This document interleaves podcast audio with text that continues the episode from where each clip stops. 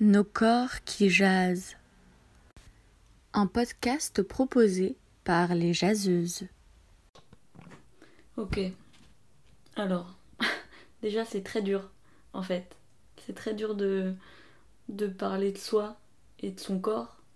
C'est quelque chose que j'adore faire, mais là c'est je trouve ça dur de le faire en n'ayant aucun autre corps justement pour, euh, pour recevoir les mots. Et au final, si, si, il va y avoir d'autres corps pour les, recevoir, mais, là, dans l'instant présent, je me retrouve juste moi toute seule dans ma toute petite pièce euh, à parler devant un microphone. Bref. Euh, alors étonnamment, moi, au niveau de, mon activité, comme je fais du cirque, au niveau de l'entraînement, j'ai jamais eu autant de temps et bah, pas d'espace, mais j'ai jamais eu autant de temps récemment là pour pouvoir m'entraîner, prendre le temps de m'entraîner. Alors ok, la salle d'entraînement c'est mon salon, il faut que je pousse les meubles, mais globalement j'ai quand même assez d'espace pour faire mes séances euh, d'équilibre, d'équilibre sur les mains, et au moins pour faire certaines choses. Et c'est drôle, j'ai jamais eu autant de temps de le faire, et je me rends compte que c'est que c'est assez agréable en fait. J'arrive vraiment à prendre le temps de m'entraîner en suivant mes envies, c'est-à-dire de, le faire, euh, de vraiment le faire quand j'en ai envie. En tout cas, j'essaye de le faire quand j'en ai envie. J'ai toujours cette petite voix qui me dit qu'il faudrait que j'en fasse plus et qu'il faudrait que j'en fasse tous les jours parce que c'est mon travail. Mais mes résultats, quand je suis mes envies et que je le fais vraiment quand je le désire, bah ça fonctionne super bien. Euh, j'arrive à, à développer de nouvelles manières de m'entraîner, de m'écouter, de faire en fonction de ce que je veux faire, vraiment quoi. Et sur le long terme là, enfin sur un court long terme, sur ce temps-là du confinement, un mois et demi, bah c'est déjà hyper euh, hyper valorisant. Je sens que j'ai progressé dans mon activité de, de circassienne, donc ça c'est chouette. J'ai le temps de, de, me renforcer musculairement, de me faire des, des séances de préparation physique qui sont qui sont vraiment efficaces. Et en fait, le plus étonnant, c'est que pour que ça fonctionne, pour que je sens que je progresse dans ma technique de cirque avec mon corps, c'est plus la préparation mentale que j'arrive à, que j'arrive à préparer. Pardon, c'est plus la préparation mentale que j'arrive à, à réaliser. Plus le fait d'avoir le temps et de suivre mes envies.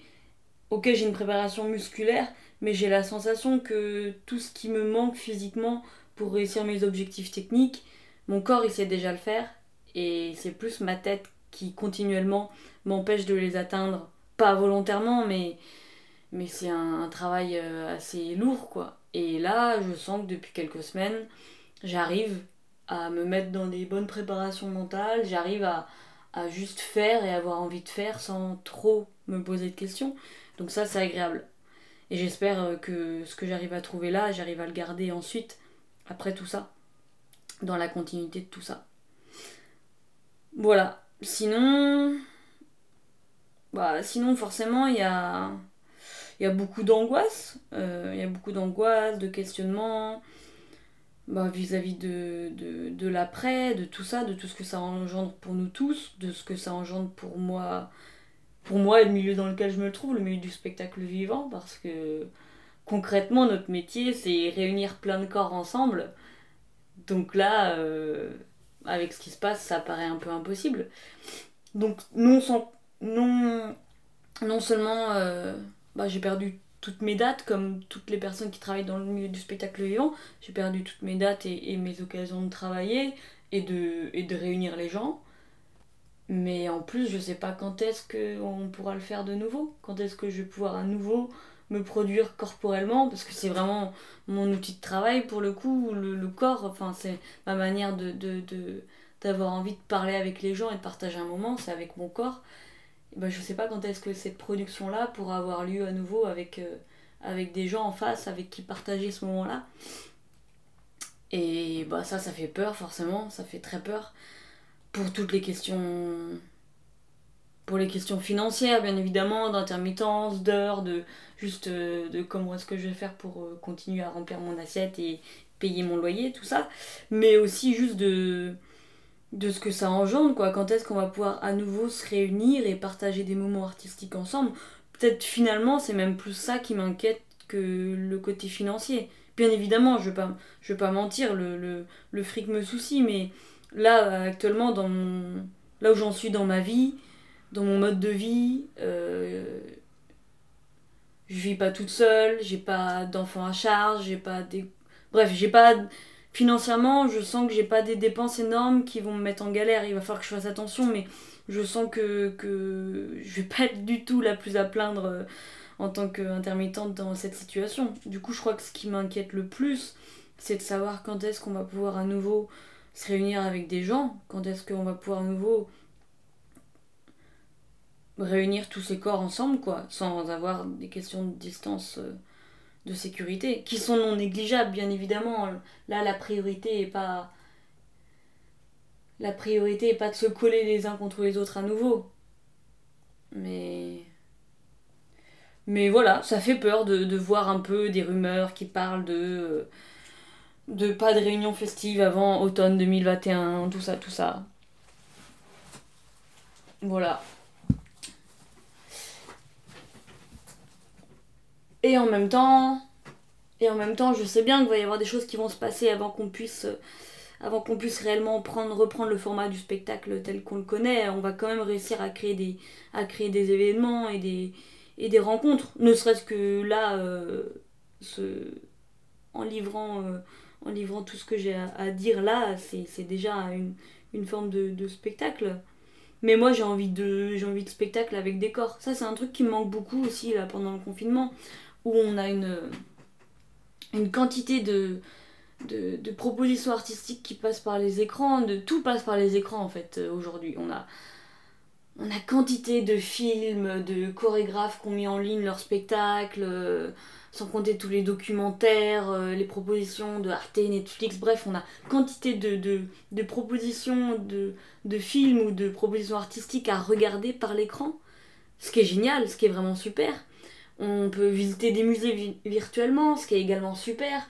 On peut, euh, sans compter les Skype, et je suis moi la première à être très contente de pouvoir réaliser des, des Skype avec ma famille ou avec des amis, et j'ai vraiment la sensation de partager un moment avec eux. Mais en fait, j'en ai un peu marre de tous ces écrans. J'ai vraiment envie de. J'aurais vraiment envie de me retrouver avec des gens, de, de, pouvoir à nouveau partager des, des moments où les corps. Euh, où les mots là résonnent autre que juste dans une pièce comme la mienne, mais résonnent entre nos corps, quoi. Ça, c'est vraiment quelque chose qui me, qui me manque euh, pour le coup. C'est vraiment quelque chose qui manque. Et je m'en rends encore plus compte quand, euh, quand je pars me balader un petit peu, ou même quand je, reste 10 minutes à la fenêtre de, mon salon au soleil, et qu'il y, a des, qu'il y a des gens qui passent dans la rue, ou qu'il y a des gens qui passent devant moi. Euh, généralement, quand c'est plus d'une personne, en fait, parce que c'est rare, en fait, de croiser des groupes, quand je vois deux, trois personnes ensemble qui discutent L'autre jour, je voyais une, une, jeune fille, une petite fille d'une dizaine d'années, je dirais, qui était avec, euh, avec une dame plus âgée. Moi, j'ai supposé que c'était sa grand-mère, mais peut-être peut-être pas du tout. Et elle était en train de faire du roller avec sa grand-mère ou sa, cette dame qui l'a, qui l'a poussée à avancer, à, faire plus parce qu'elle semblait avoir peur, à pas trop oser en faire. Et en même temps qu'elle faisait du roller euh, sur le trottoir, comme ça, en avançant, elle récitait ses tables de multiplication. Donc c'était rien du tout, mais c'était un moment où ça allait pas trop. C'était un moment de bas, on va dire, parce qu'il y a des hauts et des bas. Et là, de voir juste ces, deux personnes discuter et vivre un moment euh, hyper classique et quotidien, mais que moi je puisse avoir accès à ça, oh, ça m'a redonné un, souffle.